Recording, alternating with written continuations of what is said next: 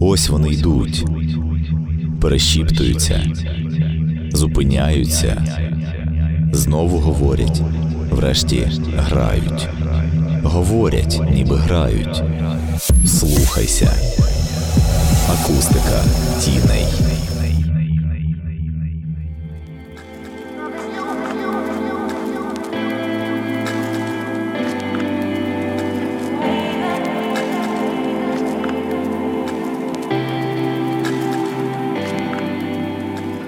Зазвичай на початку хочеться сказати щось особливе, уявити себе в якомусь певному місці з певним антуражем та обов'язково з хорошою музикою. Але сьогодні думками я вештуюсь у дивному перекинутому лісі, посеред якого все ще стоїть будинок Джерома Девіда Селінджера. Обійдемо його з усіх сторін, спробуємо зазирнути вище огорожі та навіть вихопити поглядом тінь у вікні його тінь. Але направду доведеться нам тупцювати на місці довго. Якщо готові, то закривайте очі і уявляйте себе посеред лісу з деревами корінням доверху. Перекинемо життя найзагадковішого письменника американської літератури ХХ століття догори дном. Іванна Шкромида з вами.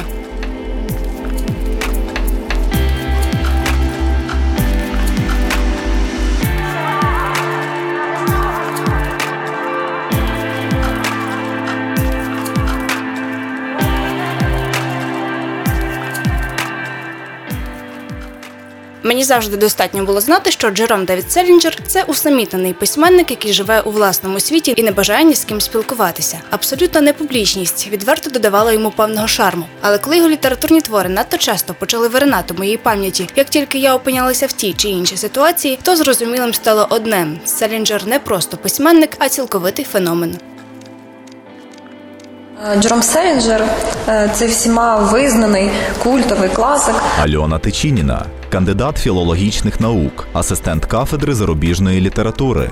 Він доволі е, таємничий автор, е, за дивною простотою якого приховано е, надзвичайно потужний текст. Е, Як і його твори, він людина загадка. Про нього ми ще знаємо так контурно, але ми не знаємо, хто він. Салінджер. Мені уявляється насправді такий трішки романтичний дядько, Софія Анжелюк, культурний менеджер. який е, говорить правду в очі. Можливо, навіть е, якимось чином трошки дуже ну, такий трошки різкий. Мені здається, що ця людина ніколи не загортає в папірчики. Це мав би бути якийсь високий чоловік, який говорить правду, який ніколи не боїться просто бути таким, яким він є.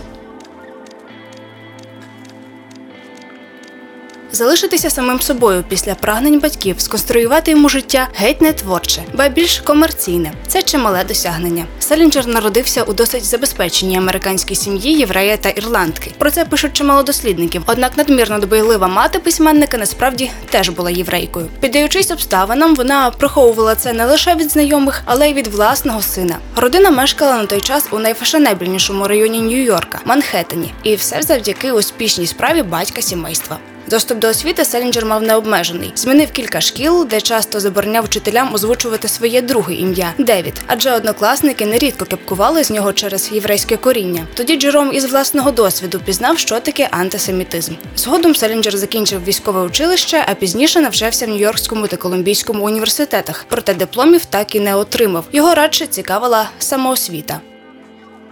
Після закінчення військової школи його батько сподівався, що Селінджер успадкує його справу, взяв все на собою подорож до Європи для вивчення виробництва знаменитих сортів ковбас.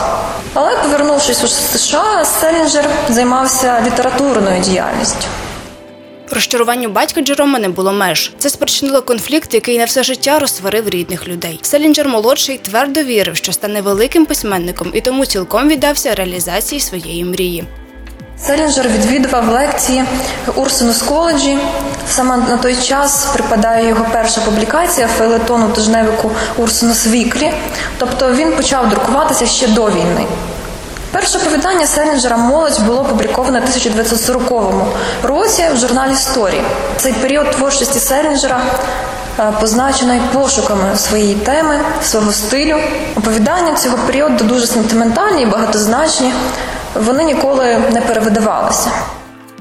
Неповторним було і кохання Джерома до знаменитої Уни Оніл. Ця історія юних щирих почуттів тісно перепліталася з першими спробами Селінджера утвердитися в літературному житті тогочасної Америки, і, безперечно, ці стосунки не могли залишитися непоміченими суспільством, як би, мабуть, того хотілося йому.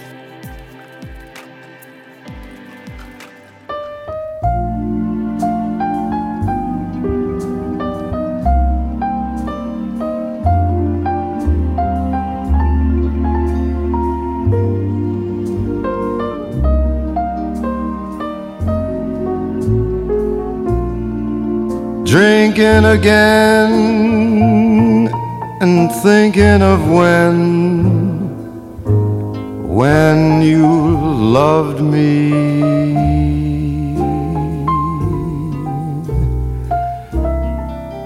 I'm having a few and wishing that you were here.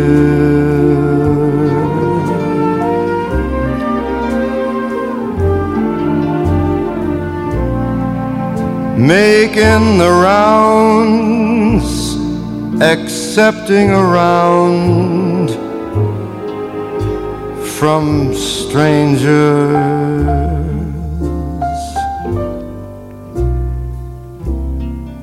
Being a fool, just hoping that you'll appear.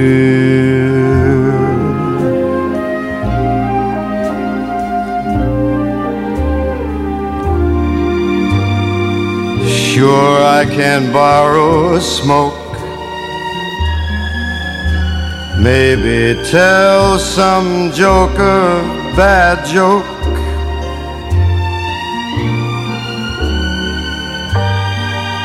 But nobody laughs. They don't laugh at a broken heart.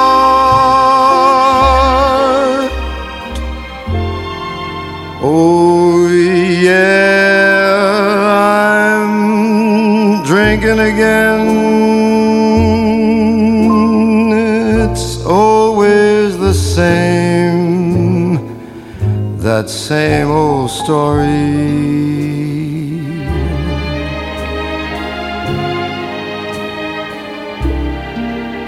After the kicks,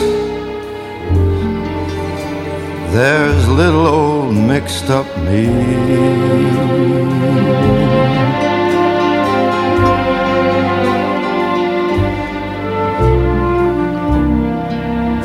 Trying to lose a dream that used to be.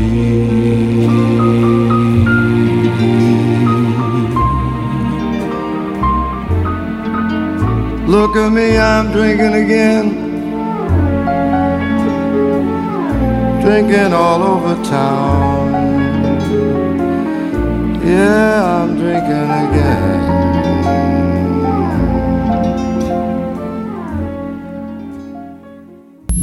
Акустика тіней.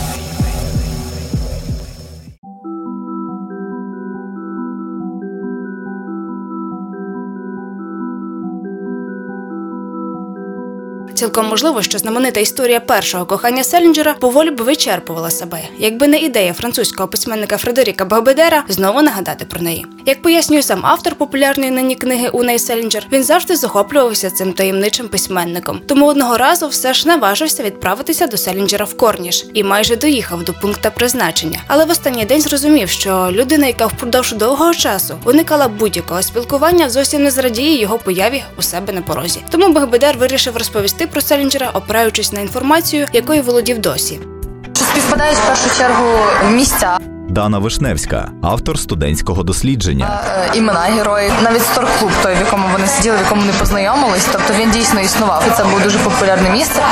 Але от саме те, що відбувалося між ними, це все вже вигадки. Звинувачувати Бахбедера у надмірному використанні неправдивих фактів, мабуть, немає сенсу, адже навіть найзапекліші дослідники життя і творчості Селінджера подекуди мусять здогадуватися, що ховалося за тим чи іншим його вчинком. Натомість, завдяки роману французького сучасника, ми цілком можемо відчути атмосферу стосунків між Уною та Джеромом. Почав про нього розказувати в кафе. В тому ж таки барі в протилежному кінці зали сидів височезний хлоп'яга, метр дев'яносто на зріст і мовчки спостерігав за шостим столиком, там де сидів Труман Капоте, Уна Оніл і її подруги. Він описує його як такого самітника, аскета, високого, похмурого, але з такою іронією, який любить там так вщипнути, пожартувати. Так, е, але вони з Уною знайшли спільну мову навіть в мовчанні. Він навіть е, є така зноска про цей silent talk, як це називають, про те, що люди от, ніби розмовляють, але вони сидять мовчки. Оце було те, що було у Уни з Селінджером. Вони настільки відчували одне одного, що їм навіть не обов'язково було про щось говорити, вони так одне одного розуміли. Це була така дуже контрастна пара, тому що, як я вже сказала, він був такий високий, похмурий е, відлюдник, а вона ніби теж була така скромна, але всі вважали її надзвичайно гарною, і вона ходила з цими своїми подругами дуже відомими, і складалося враження, що вона така собі улюблениця долі. Хоча насправді вона себе такою не вважала, але нікому в принципі не варто було про це знати. Саме головне, що Селінджер бачив, що вона не така, і в принципі цього було достатньо. Почуття між Уною та Селінджером хиталися, наче човен на воді. Джером цілковито поринув у це кохання, забуваючи іноді про власну гідність. Уні ж було цікаво з ним, та чи більше того, у них не було інтиму, лише романтичні дотики, довгі розмови, тривалі прогулянки з алкоголем та танцями.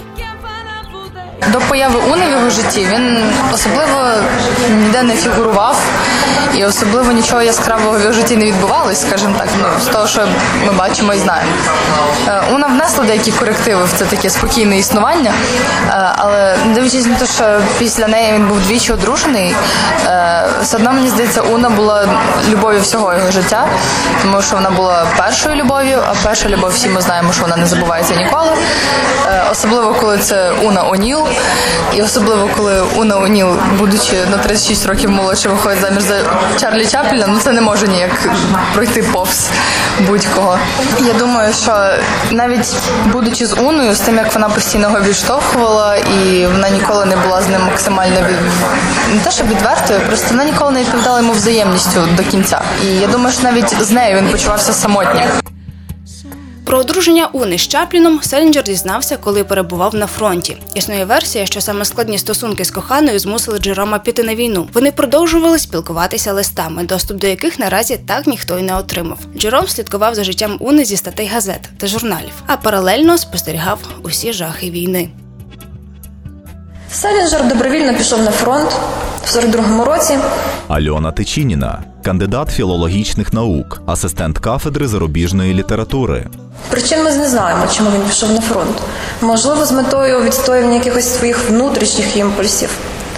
Він, сержант американської армії, брав участь у десанті союзних військ у Нормандії, а також був співробітником американської розвідки в Баварії.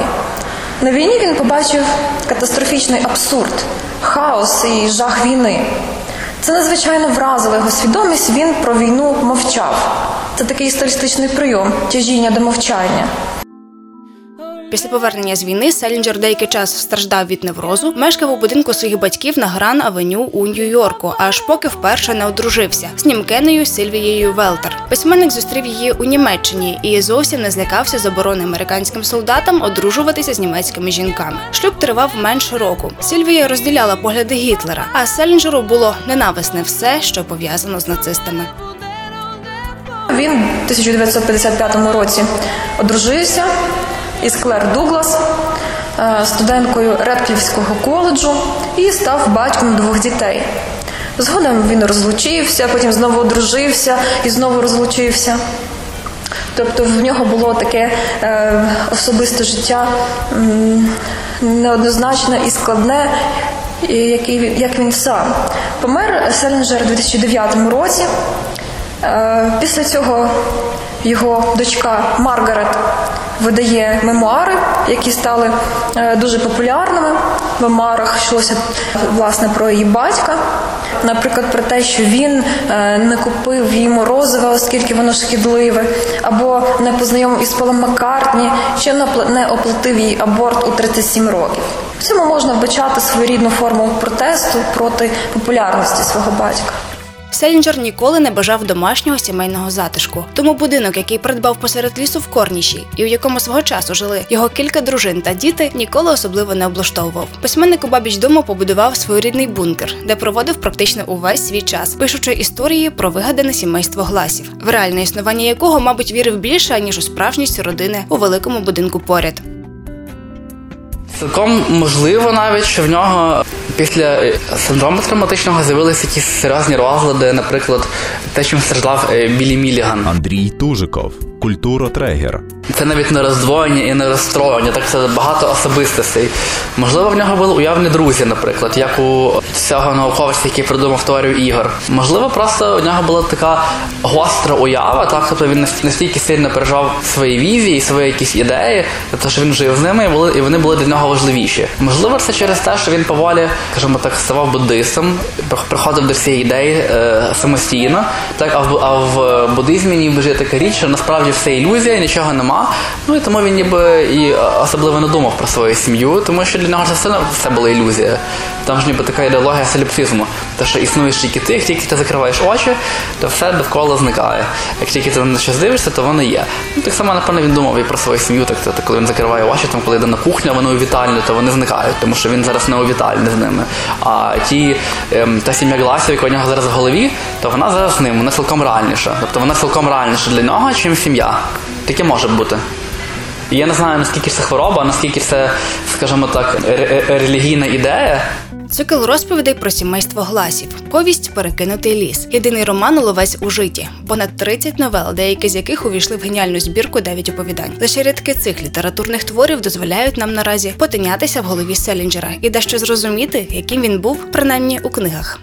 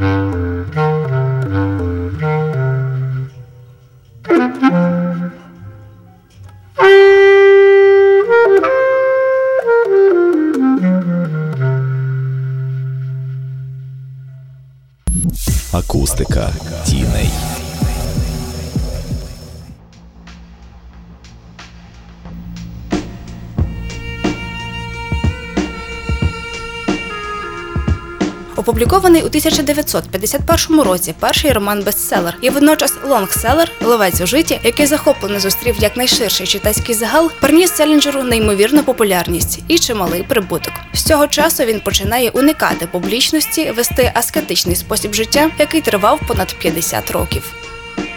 Чому він став затворником? Альона Тичініна, кандидат філологічних наук, асистент кафедри зарубіжної літератури. Можливо, тому що він е, цікавився дзен-буддизмом, чи захопився діанетикою, чи тому, що був ревним кальвіністом. Тобто він не бажав бути публічною фігурою в будь-якому разі. Це стало його атрибутом, його брендом, який всіх цікавив. Насправді, одним із небагатьох інтерв'ю, які він дав, взяла 15-річна дівчинка для шкільної стінгазети і мало що зрозуміла з його слів. Навіть фотографій було у Селінджера дуже мало. Було невідомо, пише він під час е, свого такого аскетичного періоду чи не пише. По крайній мірі, він до видавниць нічого не насилав. Роман Ловець у житті справді сколихнув усю Америку. Головному героєві Холдені Колфілді люди часто впізнавали себе. І цілком ймовірно вважали Селінджера рятівником своїх життів, адже чимало разів намагалися розшукати дім знаменитого письменника, аби просто поговорити з ним. Фанати безкінечно надсилали йому листи, ділилися думками та захопленнями з приводу його книги. Але сам Селінджер продовжував мовчати, відмовляючись від зустрічей із журналістами, літературознавцями, фотографами. Холден Колфілд вперше з'являється е, в оповіданні 1941 року, яке називається Легкий бунт неподалік від Медісон Авеню. Там є персонаж Холден Колфілд, проте який не є оповідачем. Е, Власне, вже роман над прірвою в житі, який е, Селінджер написав у віці 32 років, е, став настільною книгою не одного покоління американців, і не лише американців. Для мене це глибокий філософський роман. Це не підлітковий роман абсолютно. Ось якщо порівняти е, рецептивні версії людей, які прочитали цей текст у підлітковому віці і згодом прочитали вже в дорослому чи зрілому, то рецептивні версії абсолютно відрізняються. Акценти зміщуються, е, змінюються критерії для оцінки. Дійсно, в ньому можна може побачити себе кожна людина як в дзеркалі, незважаючи на те, в якому вона віці перебуває.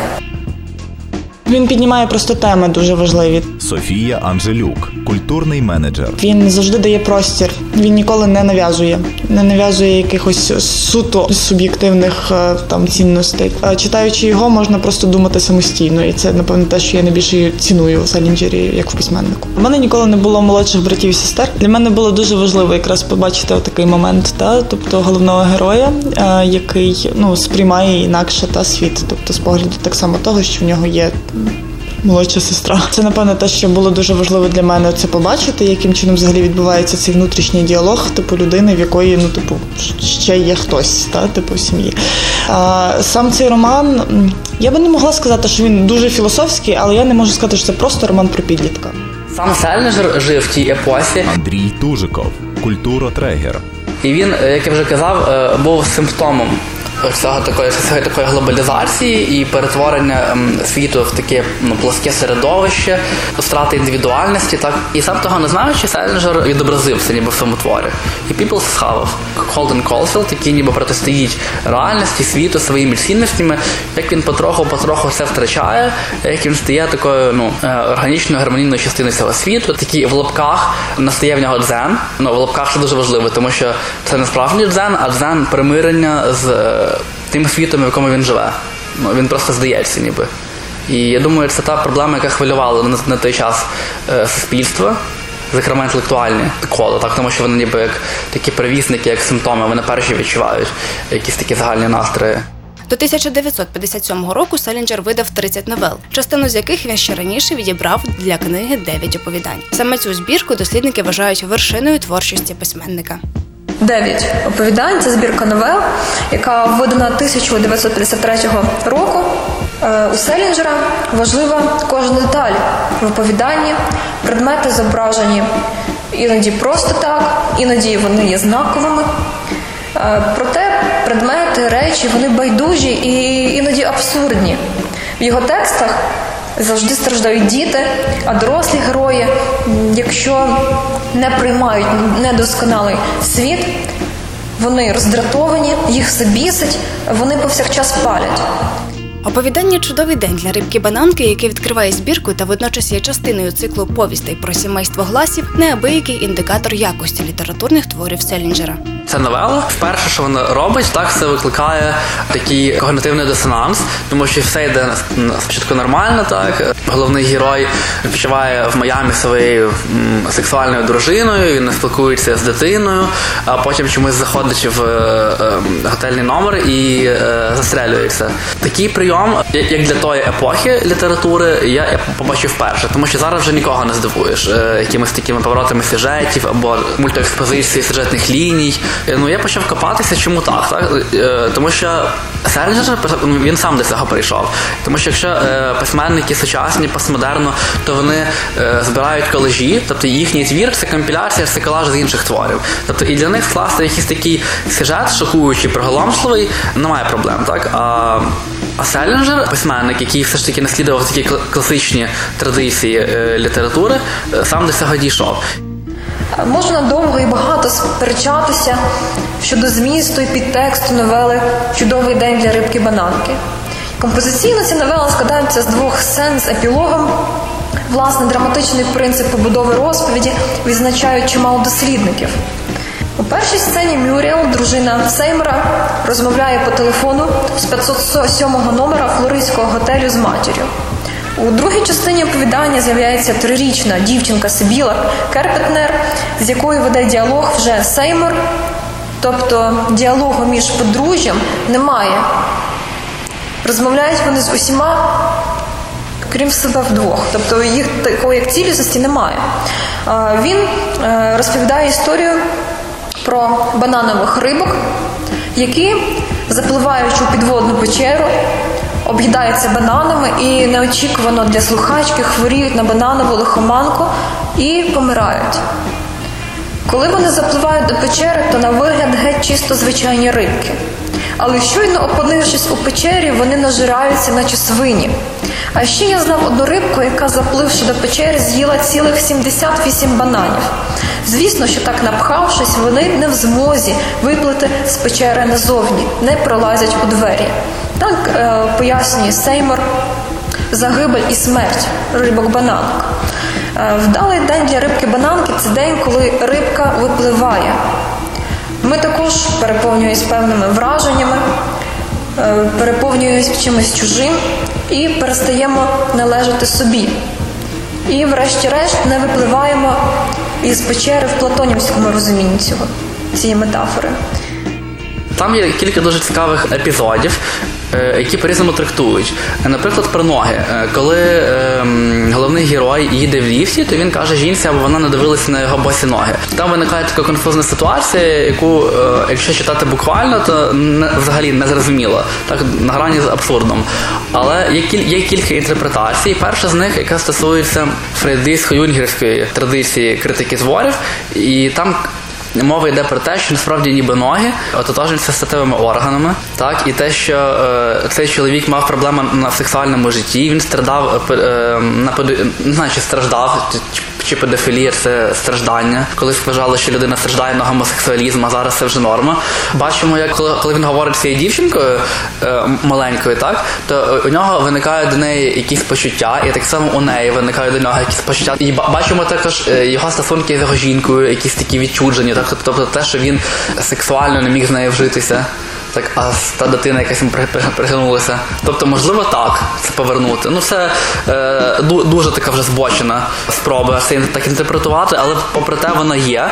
І якщо вона присутня в публіцистиці ну, літературознавчій, то значить вона має право на існування.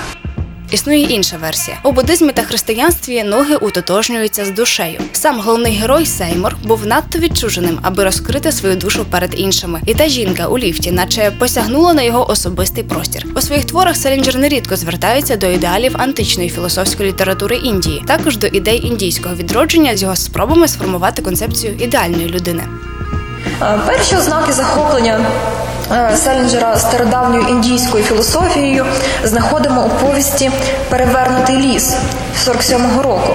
Альона Тичініна, кандидат філологічних наук, асистент кафедри зарубіжної літератури. Її герой, поет Рей Форд, е, є послідовником Уітмана, за прикладом якого він і вводить свою поезію елементи священних містичних книг стародавньої Індії.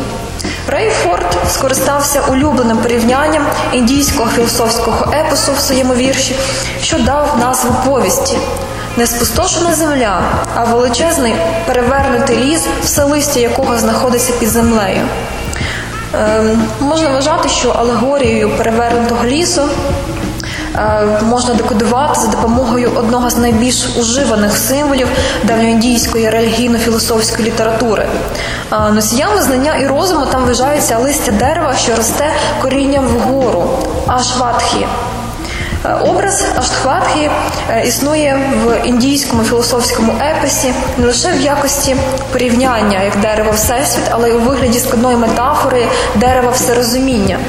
Перевернуте дерево, листя якого, на відміну від листя аж е, заховане під землею, очевидно, може, може символізувати у повісті е, Селінджера Всесвіт, який позбавлений знання і позбавлений розуму.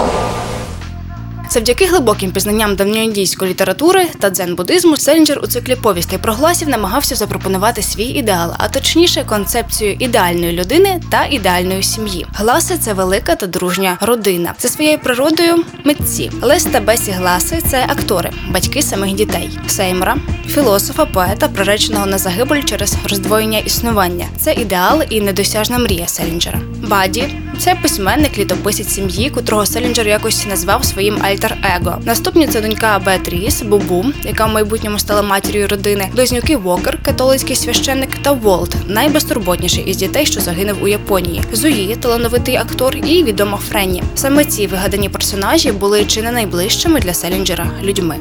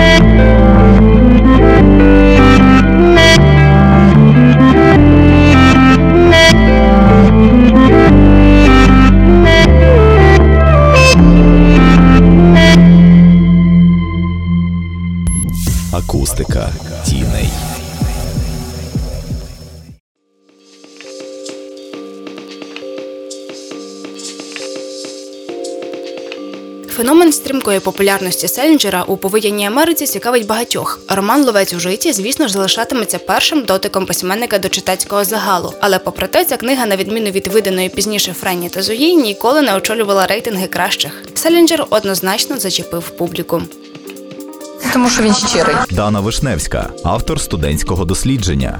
Він щирий, він правдивий, він не вигадує нічого зайвого. Він просто говорить так, як воно є. Напевно, більшість більшість людей цього бракувало.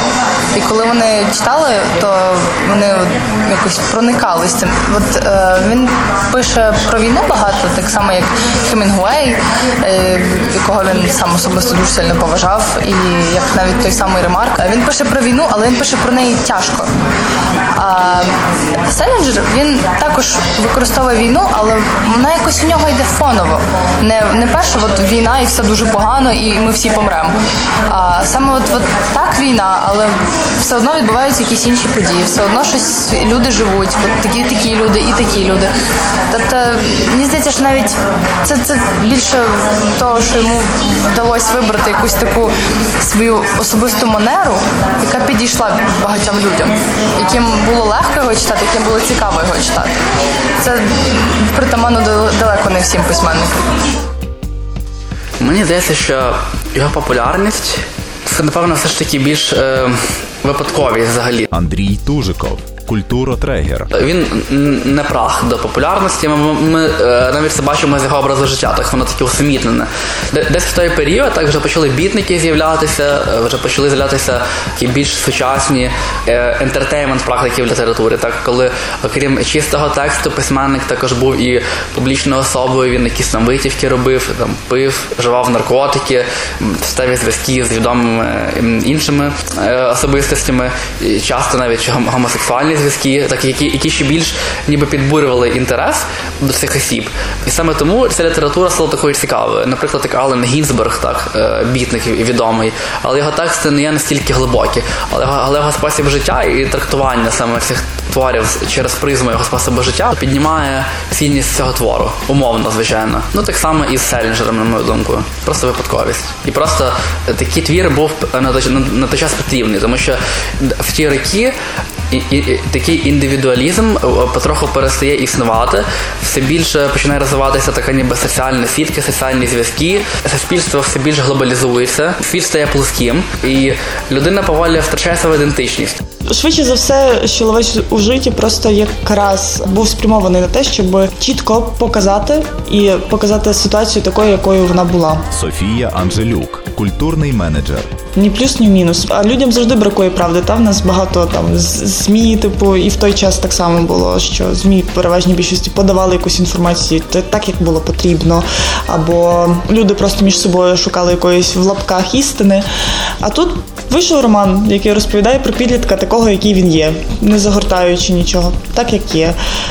І напевне людям цього захотілося, і воно так і вийшло. Ми сьогодні так само цінуємо правду. Ми цінуємо щирість. Ми одне одного цінуємо за особисті якісь типу е, стосунки, та типу за відкритість одне до одного. Напевно, тоді було так само. Людям цього не вистачало, і саме через це цей роман став таким. У 1965 році, після виходу у світ повісті «16-й день Гепфорда 1924, Селінджер не опублікував ні рядка. Дослідники намагалися пояснити, чому він кинув писати, чому пішов з літератури, але Селінджер просто перестав надсилати свої тексти у видавництва. Він писав для себе. В інтерв'ю у 1974 році письменник так пояснив причину свого тривалого мовчання. Альона Тичініна, кандидат філологічних наук, асистент кафедри зарубіжної літератури. Не публікуєш і на душі спокій, мир і благодать, а публікуєш щонебудь і прощавай спокій. Востаннє Селінджер з'явився перед широкою публікою наприкінці 80-х, коли в американських судах е, відбулось е, слухання, відбулось розгляду незвичайно літературно-юридичної справи. Це справа відома. Е, Шотландець Ієн е, Гемілтон, працюючи над книгою про Селінджера, використав його листи до третіх осіб, не отримавши на це дозволу від самого письменника. Власне, це викликало якийсь рішучий протест Селінджера, і книга Гемілтона побачила світ, побачила світ через два роки у значно зміненому форматі. Як ми розуміємо, Селінджер не був абсолютним відлюдником. Безперечно, він відвідував публічні місця, просто не спілкувався з читачами, не ділився своїми думками. Будь-яка публічність вона насправді набридає, особливо коли ти популярний, коли ти усвідомлюєш, е, що ти впливаєш на долі людей, коли ти розумієш, береш на себе відповідальність, напевно, так само за якісь конкретні речі, так як твори, та його твори дуже впливали на той момент на людей. Коли ти розумієш відповідальність за свої дії, тобі деколи просто хочеться закритись в шкаралупці. Твоя відповідальність за все, не тільки за хороші вчинки, не тільки за там ті моменти, що там тобою захоплюються, а так само твоя відповідальність і за те, наскільки воно сильно впливає, можливо, десь і негативно. Я впевнена, що були якісь і негативні моменти, як впливали ці тексти на як на людей, так само, як ну і інші моменти. Можливо, ці- речі якось гнітили, можливо, ці речі якось заставляли його теж задуматися. І будь-якої творчої людини є потреба висловлювати цю творчість, є потреба її презентувати з одного боку, а з іншого боку, є момент того, що ти реально переживаєш за те, як це сприймають, яким чином з цим працювати далі. Коли він вже вибрав собі цей спосіб життя, такий відсторонений подалі від усіх, то це якраз підтверджує те, що йому було краще на самоті, і він дійсно більшу частину життя провів на самоті, і йому так було краще. Він так творив, йому було легше, і йому ніхто не заважав. Це в принципі правильна позиція, я вважаю. Тому що особливо для дуже творчих людей їм не всім важливо бути завжди в, в центрі уваги. Ось він належить до тих, кому не обов'язково взагалі. Чи відчував він себе самотнім? Раптом за 50 років такого життя йому глибоко набридло спостерігати стіни самотнього бункера та розмовляти з вигаданими персонажами власних книг. От тільки сміливості забракло зізнатися в цьому навіть собі. Селінджер однозначно був самітником, оскільки він вів аскетичний спосіб життя. Він не любив спілкуватися із незнайомими людьми. Він був самітником по своїй внутрішній сутності. Це ми відчуваємо. Насамперед, це передається через лаконічність, чіткість, деталізованість його оповіді. Мені здається, що між рядками у стилі письменника завжди можна побачити його характер, навіть якщо це переклад. Книги Джерома Давіда Селінджера добре купували раніше і не менш активно стягують з книжкових полиць зараз. Хоча наразі твори цього письменника радше як фантомні кінцівки. Нас болять проблеми минулого, і ми досі намагаємося розгладіти їх поруч з собою. Його твори досі актуальні, того для багатьох людей він може здатись зараз навіть цікавим. І багато хто його дійсно читає. Ловець в житті це одна з найбільш популярних книг серед моїх знайомих. Але чи, чи буде це згодом, це вже невідомо. Тому що зараз людям цікавіше читати щось таке більш спецефектами, там всяких там магічних штук, а в нього такого немає. І він такий собі такий суворий реаліст. І це він мені особисто подобається. серед нашого покоління. Ну, я думаю, що пок- поки що Селінджеру дуже пощастило, тому що поки є хіпстери, то його будуть читати, тому що зараз є, є ціле покоління, ціла, ціла субкультура Холденів Колфілдів. Думаю, деякі хіпстери, такі наймудріші, найінтелектуальніші, можуть подякувати Холдену Колфілду в тому числі і його творцю Селінджеру за створення цієї субкультури. А так, я думаю, ці твори скоро е, свою актуальність втратять просто найближчі 100 років точно.